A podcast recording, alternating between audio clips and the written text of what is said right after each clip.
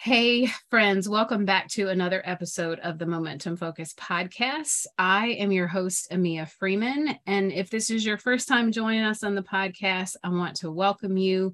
And I'm really glad you found it, um, however, that might have been, whether someone shared it um, or you follow us on social media.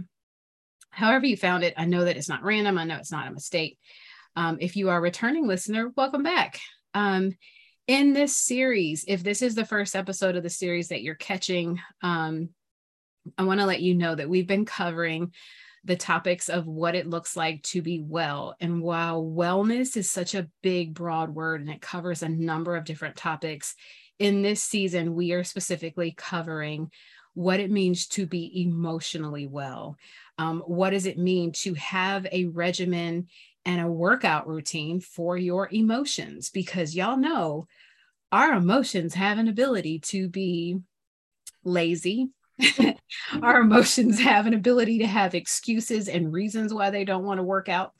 Um, our emotions have a way of saying, yeah, well, I joined the fill in the blank gym, you know, for our mind and our spirit. And I have a membership, but I'm just not showing up to do the work. And that is not a shame message. I am sitting in that with you. I am here with you to say, let's do this work together. Um, and that's why we're back, because we're going to talk about what that's going to look like for each of us um, in a very specific space. Um, even just today, I wrote in my journal, and most of y'all know I'm a big journaler. I opened the pages, and on one side, and I just use a sketchbook. On one side, I wrote, God is not. And then on the other side, and I woke up with those words on my heart God is not. And I hesitated to write it because my fear in full transparency was what if somebody sees my journal and all they saw was God is not? They're gonna make an assumption about where, oh, she she didn't fell off, she's backslidden. Hold your horses because on the facing page, I started writing out a fitness plan for September completely not thinking that it had anything to do with God is not. And so I wrote strength, endurance slash cardio flexibility.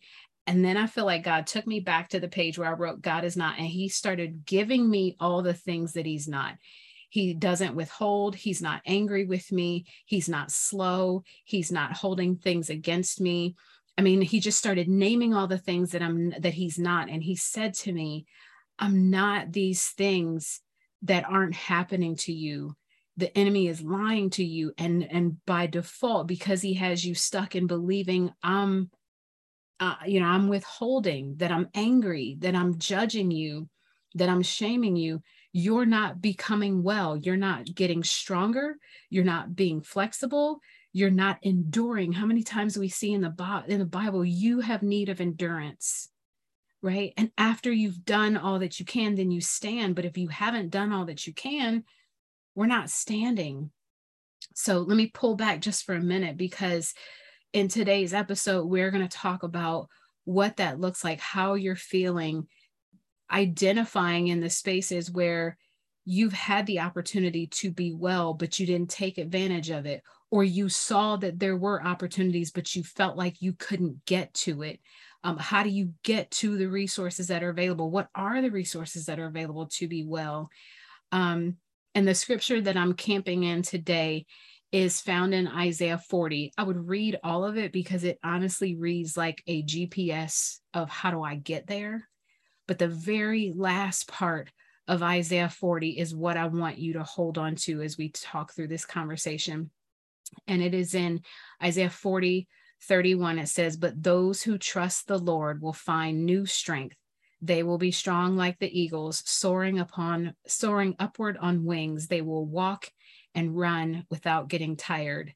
I read it from the um, I think it's the common English translation. The new living translation that you're probably more familiar with says, But those who trust in the Lord will find new strength. They will soar high on wings like eagles. They will run and not grow weary. They will walk and not faint.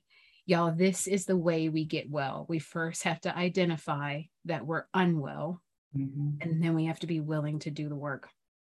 So, speaking of doing the work, my guest today I have to just tell y'all, I had a good laugh cry. Like, you know how you laugh and it brings you to tears because the joy is so good. Had a good laugh cry of the way God orchestrates things because my guest is a childhood friend. Mm-hmm. And we joked before I hit record that we have a cousin in common. So we're kind of like play cousins. but she has known me my entire life, my whole life. Yeah. And we grew up together, and most of y'all know my story. And we grew up together in the hood. Shout out to the hood. and now here we are.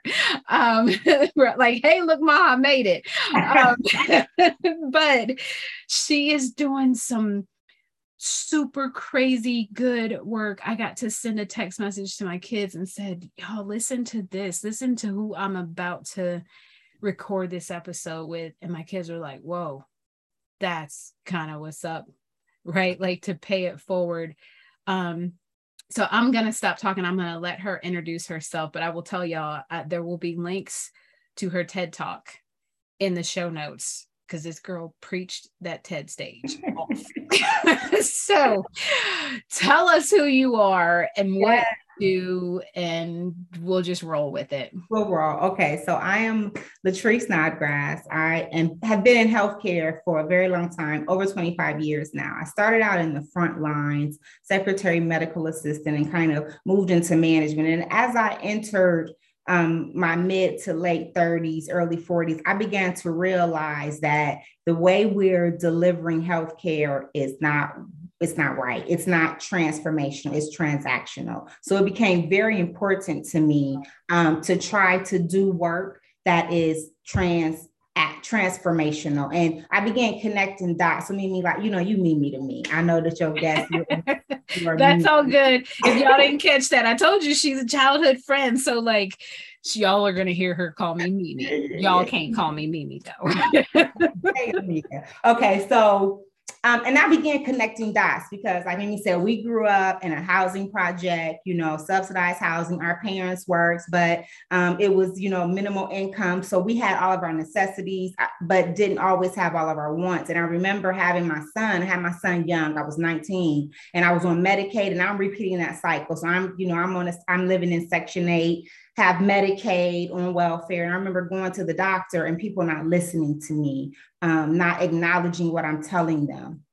Mm-hmm. And so I didn't know what to call that then, you know, but there was some bias there, some inequities. But fast forward, you know, to the to this previous couple decades of my life, I'm like, okay, this is why you see black and brown people perishing and dying from disease that they don't that we don't have to die from and and being sick and not being well and why we don't receive mental health. And i'm going to put a pin in that and come back to that. Why we don't receive mental health treatment. We just suffer in silence or suffer alone. All of this stuff is because of inequities and bias and the lack of cultural competency um, lack of empathy. So I began connecting those dots. I was like, called up Trish, you got to do something. Like you have to use your voice and began speaking out. And I went through a, a portion of my life, um, a year and a half, where I was suffering from depression and anxiety, severe, debilitating depression and anxiety. And being a healthcare executive, I still would not seek would not seek help. Right. Mm-hmm. So God began to speak to me and tell me, I'm about to help you help others to help yourself. So I began talking about when the silence becomes too loud and telling my story because me, to me, I'm just Trees, the low brown, naughty headed girl from the projects. But there are people who look at me like, wow, you know, Latrice. So I felt like if I tell my struggle, then maybe it'll give someone else strength to say, yeah, I'm struggling too, right? Um, because our mental wellness, if your mind, body, and spirit are not in connection, you're not well. You're you're you're, you're just existing. So I knew I had to do something. So um, last year I started a consulting firm called Equity House. Um, and I do equity work. I also do grief. I'm a grief recovery method specialist. So I do work with grief and some coaching and wrote a book called Justice for the Health of It. And it focuses on my target audience is the Black and Brown community because for me right now, that's the community that's on fire. You know, we're dying. Look at what happened in COVID and just all of these disparities that are out there. So, and then I'm working in healthcare. I'm a healthcare executive at Akron Children's Hospital. So, um, because again, it was very very important for me to work with our most vulnerable, and our babies are our most vulnerable. And over 50% of our population at children's, our families are on Medicaid. So working with this population is just it's a it's the calling that God has over my life. This work, if I didn't have to pay bills, Mimi, and eat and, and pay the folks, Uncle Sam and all of them, I would do this work for free. Yeah, yeah. It's, it's that much of a passion for me. I can tell, even just, I mean, like what you said to allow God to help you, to help others, to then help yourself. Like, I mean, just the process of sowing and reaping, mm-hmm. right? Like, that's what, and it even just the, like, we've all heard the, the saying, like, hurt people, hurt people, but yeah. I have just, I'm, I have adopted, but free people, free people, yes. right? Because yes, you could write it off and say hurt people, hurt people, but now what? Like, because that just gives everybody an out, and then we're all just working around, walking around hurt and busted and disgusted, and nobody's trying to get better. But I mm-hmm. literally told some some friends today, like I'm I'm embracing the parts of my story that I've walked out mm. where I was reading something recently where she said, you know, don't don't consider it strange if you see a house that's been burned down but then on the inside of all those ashes you find a photo that is untouched by the fire the ashes or this you know the soot and i immediately was brought to psalm 139 the beauty for ashes mm. that the work that you're doing is beauty for ashes work where you see the people that that we've walked it out. Like, because even as you're telling, I'm like, I was a 19 year old mom on Medicaid and welfare. Oh my gosh. like, I'm like, what? And I didn't know that side of your story, which is really crazy. But to know that, like, you'll be able to see because the, the, the empathy and the compassion that you've had that you have because you've walked through it you'll be able to spot the people that need the help even when they look put together right mm-hmm. um, or to be able to advocate for the ones that they came in and like you said we don't sometimes know what to ask for and we don't know or we can't ask right you think about the kids at akron mm-hmm. children's um, or the parents yeah children are at akron children's and the parents are so grief stricken that they are at a loss of words that yeah. they just don't they don't they want to know like who's going to speak up for me so i just want to pause and applaud you mm-hmm. for saying yes to this work um, and knowing that i mean my wheels are spinning of the number of people that i need to get you in touch with and vice versa because um, we've been talking about the work of health and wellness in the space of justice for black and brown people um, because you know history a b present yeah. right? Yeah. let's not get to c. Like a history b right now. Mm-hmm. there is a disparity of wellness. I literally just read an article that um, there was a research done on cancer survivors, Black cancer survivors, who did not know their accessibility to mind body tools as a part of their healing process.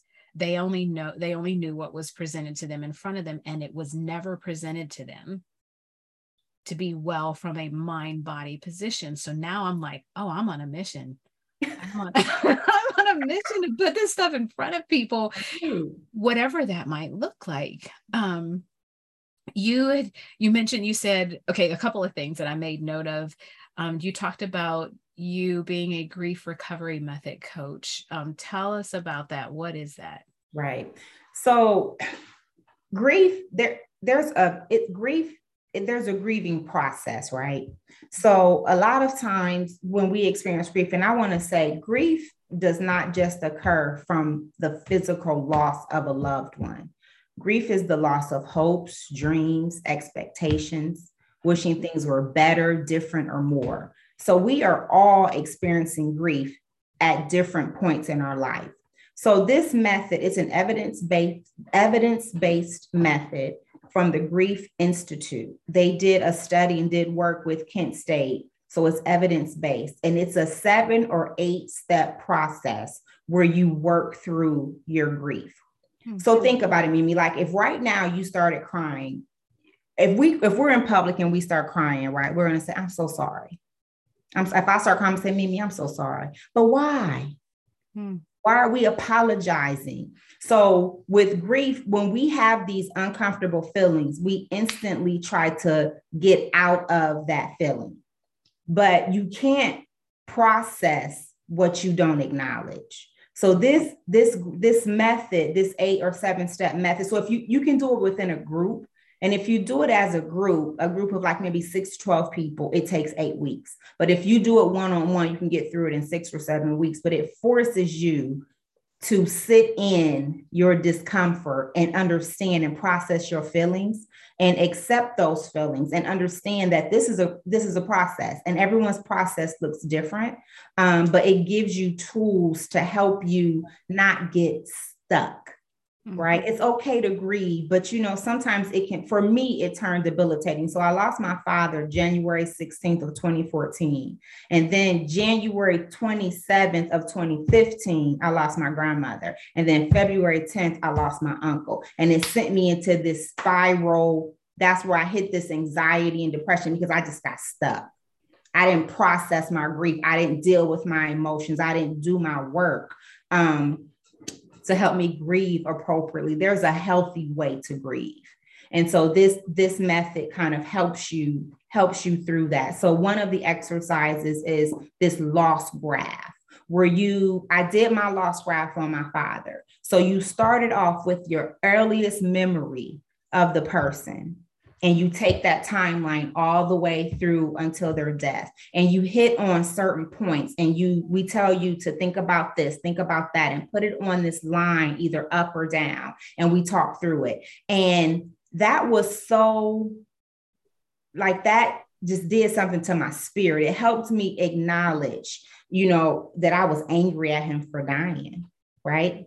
We go through that and and it's normal you know so when i saw that on that paper and i was forced to acknowledge that emotion it allowed me to begin to do some internal work. Um, and then you have to write a goodbye letter. I mean when i tell you i told that lady i ain't doing that. Because i'm gonna see my dad again. You know i instantly went to that. I'm like i'm gonna see him again. I'm not writing no goodbye letter. And they forced me to do it. And it was like a relief a weight just came up off of me you know? So it really does help um, navigate grief because grief is it's a it's it's i'm saying look now i'm over here like choking up because i'm like just oh man. It's deep. Grief is deep you know and and we can't just and people will tell you it's gonna be okay time healing nope not true right? So this it just helps you. It it's really really really it makes you do your work so that you can grieve in a healthy manner yeah know?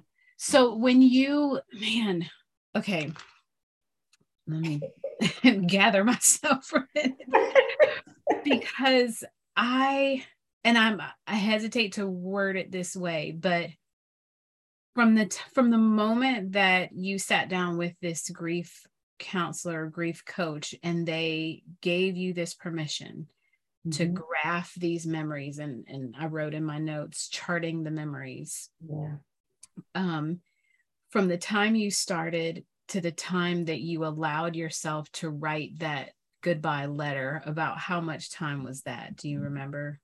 It was it so in the process you write your you write your you i'm sorry you do your graph and then the next week you share your graph and you write your goodbye story. So you get a week oh wow that. Yeah, you get a week to process that. And you identify those emotions as an emotion that you think is positive and an emotion that you feel is negative. And you get to talk about why you identify them as that way. But it, it lets you i say i'm pulling on the Iyanla van Vanzant it lets you sit in your stuff. Yeah. I mean, because you said it earlier, like to sit in the uncomfortable of and it didn't even i didn't even think about the fact that if we were in public and we started crying oh i'm so sorry. Because uh-huh. when you said when you first said if we just started crying right now and i'm like oh my gosh she's about to make me cry. I cry at the drop of a dime first of all. But the thought of that of like our innate mm-hmm. reaction is to apologize for our tears. Yeah. And then to feel to feel our feelings like my mentor says feel your feelings but don't do them right? We get to feel our feelings and not do them but what do you do when you feel the feelings and the feelings do have you feeling debilitated? Because at first thought of the loss graph i'm like i'm good. I've, I've had too much loss to graph. You know what i mean because to hear you like hit i'm telling man our stories are so mm-hmm. parallel it's ridiculous because i lost my dad in 2014 wow. And then i lost my nephew in 2015 and then i lost my niece in 2020 mm. and then i lost my father-in-law in 2020 and like like to chart the losses and there were other losses in between there but i'm just thinking of the ones that hit me hardest um and i'm sure each loss has its own chart. So you would do a chart on your dad a chart on your nephew a chart on your niece and it allows you to begin to put those feelings on paper and understand why you feel like that and give yourself permission to feel like that hmm. you know? Yeah Wow. So did you discover how did you discover the the grief recovery method? What what made you find it? Doing so doing some consulting work with a group in Cleveland um, that was focused on infant mortality rates in the African American community.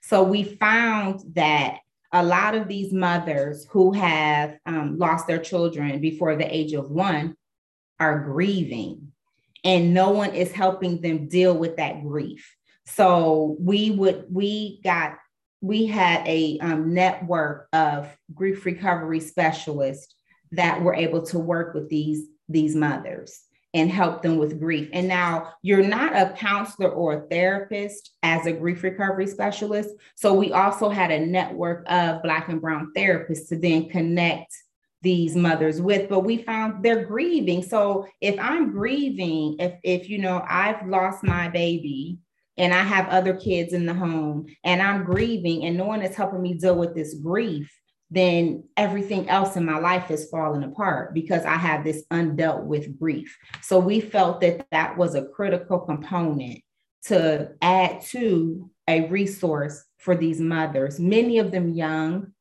many of them on welfare, on Medicaid, you know, fighting this vicious spider web of poverty with limited resources. So, how can we help them? Because they still have to show up for the kids that they have, they still have to be able to show up for life, and they're stuck in this vicious cycle of this grief. So, how can we help? And so we, um, the organizers of that of that group, were familiar with the Grief Recovery Institute, which has been around for a very long time. Um, so we specifically created a network of people that looked like the population we were serving to help. Because you know how it is. There's this there's a there's a trust when you're talking with someone that looks like you that can speak speak your language and understand your pain on a different level. So it was very important that we had that network of people of color to help these mothers deal with that grief piece so that they could still be healthy and present for their family because grief, like stress, you know, we used to hear our parents and grandparents say grief will stress will kill you, but no, for real, stress will kill you. And undealt with grief will turn into stress. Mm, true. I mean, goodness, I'm just thinking about the fact that you said grief isn't just limited to the loss of a loved one, but it's the loss of hope and expectations and dreams. And how many of us are grieving our former selves or the person we thought we were going to be? Mm-hmm. Um, I have, I keep, and I probably have said this before on the podcast before, but um, I keep on my office wall a copy of the 23rd Psalm and it's right behind my camera on my screen so that like if my eyes begin to wander they will land in safe places um but whenever i think of that psalm. And i want to say that it was when my niece passed away that God took me to that psalm as almost like a healing balm. And most people know Psalm 23 as like the benevolence uh, you know scripture. It's read it uh, oftentimes at funerals. Yeah. But god started showing me that like what if psalm 23 became a redemptive scripture for us of like though i walk through the fat the valley of the shadow of my former self i will fear no evil because your rod and your staff they comfort me. And so in that context of you talking about charting the memories and the loss graph of my dreams and my hopes and my expectate like see now i'm about to cry yeah. like charting that yeah. and then writing a goodbye letter to her because i remember reading years ago a bible study um, I don't know if you're familiar with Dr. Tony Evans, but it's one of his daughters, uh, not Priscilla Shirer, uh, Crystal Evans Hurst. She wrote a book a couple years ago, and it's called She's Still There. Mm. In the book, she talks about the little girl who didn't get A, B, and C. The little girl who had X, Y, and Z. Both of them. She's still there the 13 year old who got bullied in eighth grade. She's still there. The girl who was popular in high school, she's still there. Mm-hmm. The girl who didn't make homecoming, prom queen, will you call it whatever you want, you know, roll on down the graph. Yeah. Yeah. she's still there. Mm. And in the book, she says, if you don't address her, just like you said, you can't process what you don't acknowledge and and she says in the book if you don't acknowledge her she is going to show up at the most inconvenient time and she said here we are adult women walking around with this little girl in us. And she will make sure that you know she's still there either because she's grieving or because she wants to be acknowledged or she's still bratty. Like you call it what you want. She'll show up. And i think about how many women have lived a life of sacrificing to either have children or what there are a number of scenarios that we could go down um, but i'll just put myself out there of like i look at the fact that I became a stay at home mom when I had my third child. And I tell people all the time like, fitness was not in my plan. My plan was to move to Atlanta and to work at CNN. But God had other plans. Bless the Lord, all my soul, and all that is within me. God had other plans, and had those plans not become what they are, I wouldn't be on this podcast right now. Right. So I'm grateful for the plan, but there are moments where I pause and I think about, like, wow, I wonder if she's still there. Mm-hmm. Right. And so every now and then, God will show me where He doesn't waste anything and He'll use different things. Like I wanted to be a reporter. Here I am on a podcast. So reporting the good news. Um, but I, I bring that up because I just I want to camp for a second and and kind of piggyback the grief recovery along with what you mentioned about um, why we don't get help for mental health and specifically talk to the women who are grieving their own lives yeah yeah so i want to say a, a, a part of this goodbye letter For example, if you were writing one to yourself that decided not to move to Atlanta to work on CNN. So there are things that you forgive yourself for. So you would say, you know, I forgive you for, you know, changing your career path. It was okay, you know, so you letting those things go. So you said women that are grieving. I got myself off topic. What yeah. did you ask me, Mimi? You said women that are grieving their own lives to that point of like it went in a direction that you had no clue that's where it was going. Right, right. So you have to you have to process it. And for me, I journal. Journaling helps me. So if I have, you know, a feeling that I'm struggling with, or I just start writing and I just, I just let it because I feel like you have to acknowledge your feelings in some form. I am an advocate of everyone having a therapist. I mm-hmm. think that that is self care. That is healthy to have a therapist because we deal as women, we deal with so much in life. So we're in taking so much junk. It just feels good to sit and just release that junk onto somebody else and you know have them affirm you you okay you right to feel that way you know it's just like sometimes you just need that person to say girl you ain't crazy it's okay that you feel right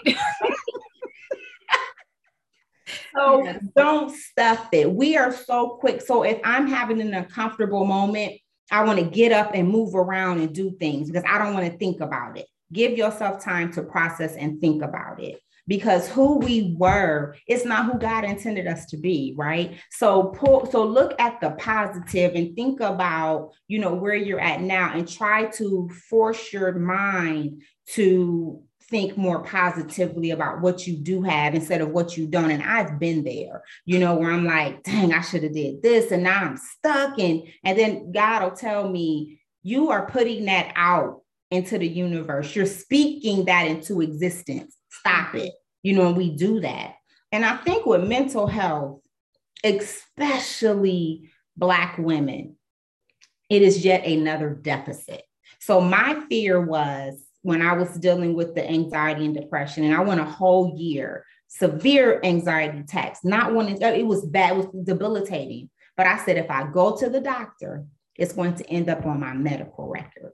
Mm-hmm. And if it ends up on my medical record, my employer could not this girl this is the scenario my mind is taking me down now my job ain't looking at my medical record but in my mind if it's on my medical record my job pay my benefits so they may get my record and see that I've been to a therapist, and then they're going to say I'm not capable of doing my job and it's going to derail my career. That was the scenario I had set up for myself. Bebe Moore Campbell, who was the mother of um, her name is escaping me, Maia. She was on the 90s sitcom In the House with LL Cool J. Mm-hmm. So she has severe mental illness. And her mother wrote a book and she has a quote. She says, Black people, Black and Brown people do not seek mental health care because it is yet another deficit, right?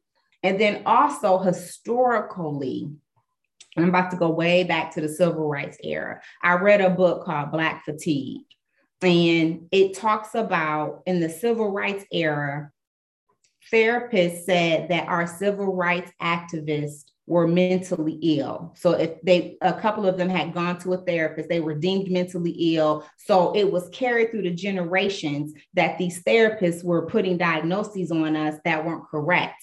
And these diagnoses led to institutional and just all these different things. So you think about our grandmother's grandmother, grandmother, grandmother, that's passed with a generation. Don't mess with no psychiatrist. Don't go to them people. They're going to diagnose you with something that's not right and they're going to throw you in the insane asylum. So these things are historical. So we have this distrust. And our mis our mistrust it is real you know it is real. So we won't go get help because we feel like it's another and as a woman it's another deficit. So we're trying to have careers and make moves and be powerful have a voice at the table. So we don't want anyone to deem us as weak. And for some reason your mental health has this stigma that you're weak. But if you if you cut your finger you're going to go to the doctor because you're going to stop that bleed. So if your heart is bleeding.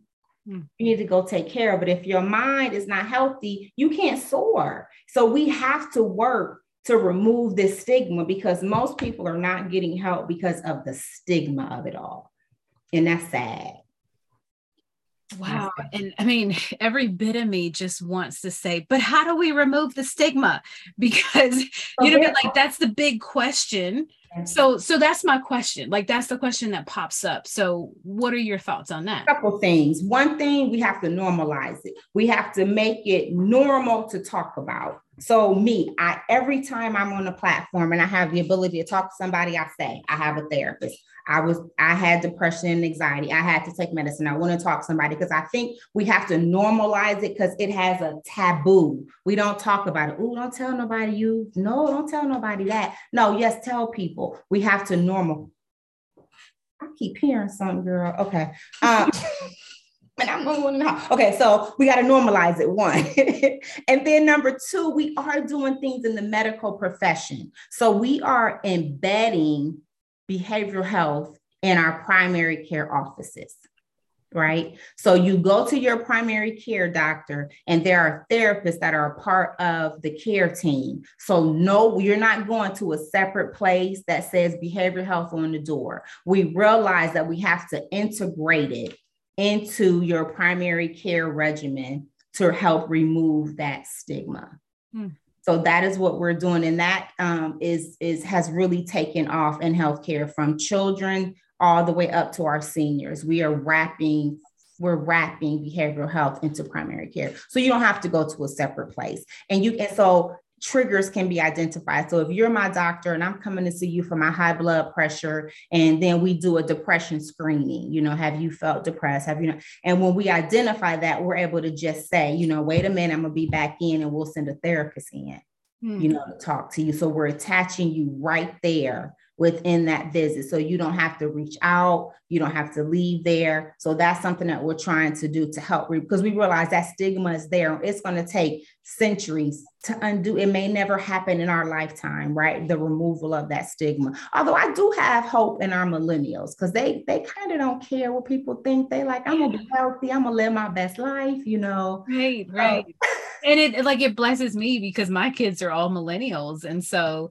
to see that they're like, oh no, my mental health matters. It matters. And I will see to it that all of my friends are emotionally stable as well. And I had to tell my son, because he's a senior in college this year, and I had to tell him, like, I need you to not be on a hustle or grind because that mentality is just it's gone. Like mm-hmm. let's not go there because it will it'll run you raggedy trying to be all the things for all the people in all the places all the time.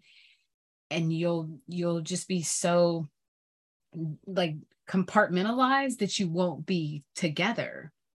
And you won't know what's coming and what's going. And at the end of the day you and your well-being is all that matters to me. And he was like i needed to know that. Yeah that I told him, I'm like, listen, and I even tease him because he's, you know, he's on a four year plan. I'm like, if it takes you five years, bless it. like, bless it. Because I'm not going to be mad at you. You know what I mean? Like, so be it. Like, please don't like put yourself on a, on a crunch. I was literally driving down the street the other day and was like, just kind of talking to God about some things that I have been I think overthinking. And I drove I drove past a um, behavioral health clinic. And I just happened to glance up and notice it. And to your point like and I wasn't even driving into the place but I was driving past it. But I was like man I wonder what it feels like to walk through those doors. And because it sits I mean it sits in an office park but the, and there are other medical practices in that office park but there's a sign above the door that says here's who we are. And i just like i likened it and this is no disrespect or disregard to how that actually feels but i likened it to walking in the gym the first time as a brand new person. And i had my friends laughing because like i've been in the fitness industry almost 20 years but i joined a gym for the first time in almost 20 years because I haven't ever had to join a gym. Like I've always worked there. I joined a gym and the first time walking in, I almost threw up because I was like, I'm the new girl. They all know each other. I'm probably not in shape like them. They're all going to be like sizing me up and I'm and I felt myself shrinking in my own skin and standing in the back of the room to do the workout and I'm not a back of the room right. person. I'm like put me on the front row, like in front of the instructor. um and and the overwhelming emotions that stirred up of just pulling into the parking lot and so when I drove past this behavioral health clinic the other day, I was like, I wonder if there's a way to destigmatize mm-hmm. like the signage and mm-hmm. And a couple of friends of mine that are doing similar work to you like they've been changing their logos so that the logos look more inviting and they don't look so mm-hmm. stoic and like matter of fact stamped like mm-hmm. you know what i mean like very hard and I don't know, but they've been changing their their approach, like their logo, just visually, so that it looks more aesthetically um, relaxing and like more meditative, and you know what I mean, and softer. Yeah. Um, and it's wild just how like all those things play into whether or not we're gonna say yes to take you know to sign up for the program or whatnot.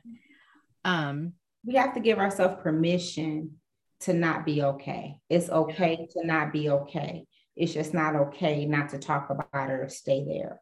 And and it's it's a process, you know. It's it's really a process, but we just have to have that you know, think about, you know, you, Mimi, and probably your audience, that strong faith base. I talk to a lot of people that still say, I'm gonna pray about it. You know, well, you gotta you pray about it and take action. Faith without work is dead. Yeah, because I mean, even the Bible says faith without works is dead. Mm-hmm. Yeah, and and there are I, I try to educate people on do your homework.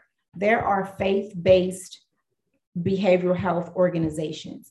If if you do your homework, you can find exact male, female, you know, you're you're saying faith, you're, you know, you have to do your homework and you can find someone that fits what you need. I just think we really more of this talking about it, bringing it front and center um, so that people realize it's okay. It's okay. Yeah. Man, I'm like, I have, there's like a bunch of side conversations that I have floating in my head right now. Um, just, I want to just for the sake of time, but not to miss it, um, I want to circle back to you mentioned that you have a book, Justice for the Health of It. Yeah. Um, give us just a quick overview of what that book is about, and I'll be sure to add um, in the show notes where y'all can get this book and a couple of other resources that she's mentioned. It's basically about health disparities and how they impact health outcomes of the Black and Brown community and what it takes all of us, you know, so what allies can do, you know, what the faith-based community can do. And it the beginning of the book, I, I really focus on historical events. So you think about redlining, and you'll hear folks say, well, that was a long time ago, but there's still residual effects. We have people living in food deserts because of redlining. Our mm-hmm. schools are underfunded and don't have the resources that they need which is then leading our kids the edu- the, the school to prison pipeline because of redlining. Your taxes are attached to the to the to your school system. So all of these historical factors um, that are still having an impact. My god brother, Dr. Eric Johnson, he said people that are informed by his by a sense of history tend to view life just a little bit different. So I think it is very important that we understand the historical ramifications of systemic racism of implicit bias and how all of those things affect the health and wellness of not only individuals but entire communities right? And what can we do about it? Because we all can do something to help that. You know privilege it, it, it's privilege um is you know when something isn't a pro um when we talk about white privilege or any type of privilege it just means that it's not a problem for me right? That's we, and we all have privilege. Certain things just aren't a problem for me, and that's my privilege, but it does not dismiss me from trying to make things better. I we all need to be allies. So trying to get people to understand allyship is very, very important. History plays a part in this, and we have to call a spade a spade. The Black and Brown communities are dying. You spoke about cancer. I talk about that in the book too. Black women that are diagnosed with cancer at the same time as white women, the same stages, we are dying at a much higher rate. That has nothing to do with the disease and the disease state that is social and environmental injustices and things that we're just sweeping under the rug because it's difficult to talk about. We got to have them tough conversations and have this stuff bubbling to the top. Um, I had someone tell me, Your book is controversial. That's okay. I'm, I'm creating a safe space. Any topic where there's a varying of opinions is going to be controversial. And that's the stuff we need to be talking about. Right. I mean, didn't John Lewis say, make good trouble? Good trouble. good trouble. Good trouble. Hey, yeah. listen, you know what? I am here for it because, like, I don't know. Like I know that this is a space that God has called me to. And I'm even just as you were just breaking all that down, just kind of smiling on the inside of watching God bring this space to here because and making this space available because I committed to turning this microphone over to any voice that would help people to be well and to be free in whatever captivity, whatever way they have felt in bondage, you know? Um, mm-hmm. and we don't realize as a black and brown people, and if you're listening and you're not black and brown, now you know. Um, if you're listening and you are black and brown, now you know. Um, you may have already known, but I'm not going to assume. Um, mm-hmm. but we often just carry things across generations that were that fall in the the category of health disparities that we just assume that's just a process of like how our family behaves but that's just like we we get to break that that curse and get well and see to it that our children are healthy and well um mm-hmm. and it just don't get me started on men it's just like come on yeah you know, and then we get upset about things. We go like, you know, you said I'll start preaching. You get I feel the fire bubbling up inside of me. You know, we'll go to the doctor and they lack culturally competent care, and we just say I ain't going back. Yeah. So now your diet, you know, your diabetes is out of control. You sick. That's like you drinking the poison, waiting on your doctor to die. No, use your voice. Yeah. And express demand that you're treated appropriately. Don't just stop going. So it's just, it's so much to, it's just this vicious, vicious, vicious spider web. And it crosses socioeconomic backgrounds. It's it's just ah, it just don't have to be this way. We're dying for nothing. For nothing. I, that's what I was gonna say. Like the things that have plagued culturally um, and economically don't have to be. They just don't have to be um, well, I I'm gonna I'm gonna stop us there because I could keep going and I can see us both getting worked up. Like, listen, we got work to do. I am just really grateful for the work that you're doing. And like I said, I'm gonna drop in the show notes um, links to get your book, a link for people to find you, um, and just additional resources. And um i feel like i need to bring you back so we can keep talking so y'all stay tuned because she might be back um but i don't want to wrap up the show without doing what i like to do with each guest and just leave on a lighter note um not to disregard or disrespect the heavy topic that we discussed but for me this is how i take care of my mental health music is a therapy for me um so, my question to you is what song makes you get up and kind of get out of your funk? And it doesn't have to be gospel or Christian. The song that's like getting me up out of my funk right now is I'm cool like that. I'm black like that. so, so, no song is off limits. I just might not put the link to the song in the show notes. All right, all right. Uh, music is my peace. Um, and for me, it, it, depends on the mood that I'm in. But I, my go-to is praise and worship. I start my day. I'm gonna start my day with somebody's praise and worship. And, and Brian Courtney Williams is my well. Wilson. Brian Courtney Wilson. Yeah. Yeah. He's my favorite. Um, and the song is escaping me, but I make sure I listen to it every single day. The noise. Um, now that ah, why can't I think of the name of the song? I think I know what song you're talking about because I can, I can hear his voice. I can finally hear, yeah. yeah so that's my go-to because I'm like, just clear my mental. Uh, yeah. But girl, my playlist, my friends laugh at me because my playlist go from gospel to Tupac. Right. I just like I, you know, so I'm like, I'm just I'm singing Kirk Franklin, and the next thing I'm like, yeah, right. you know, I'm on Tupac or on some trap something. And my son one day was like, "Mom, why are you listening to that?" I said, "Cause I like it." Like I will listen to rap music, I will listen to God, and it's all on the same playlist. So don't get in my car judging me. Right. I'm a like, gangster sometimes in my car. Right. Listen, listen. I told my son, I sent my middle son a text and I said, Am I allowed to play this song? And I didn't send in the song. I just said, On my mama, on my hood. He was like, No.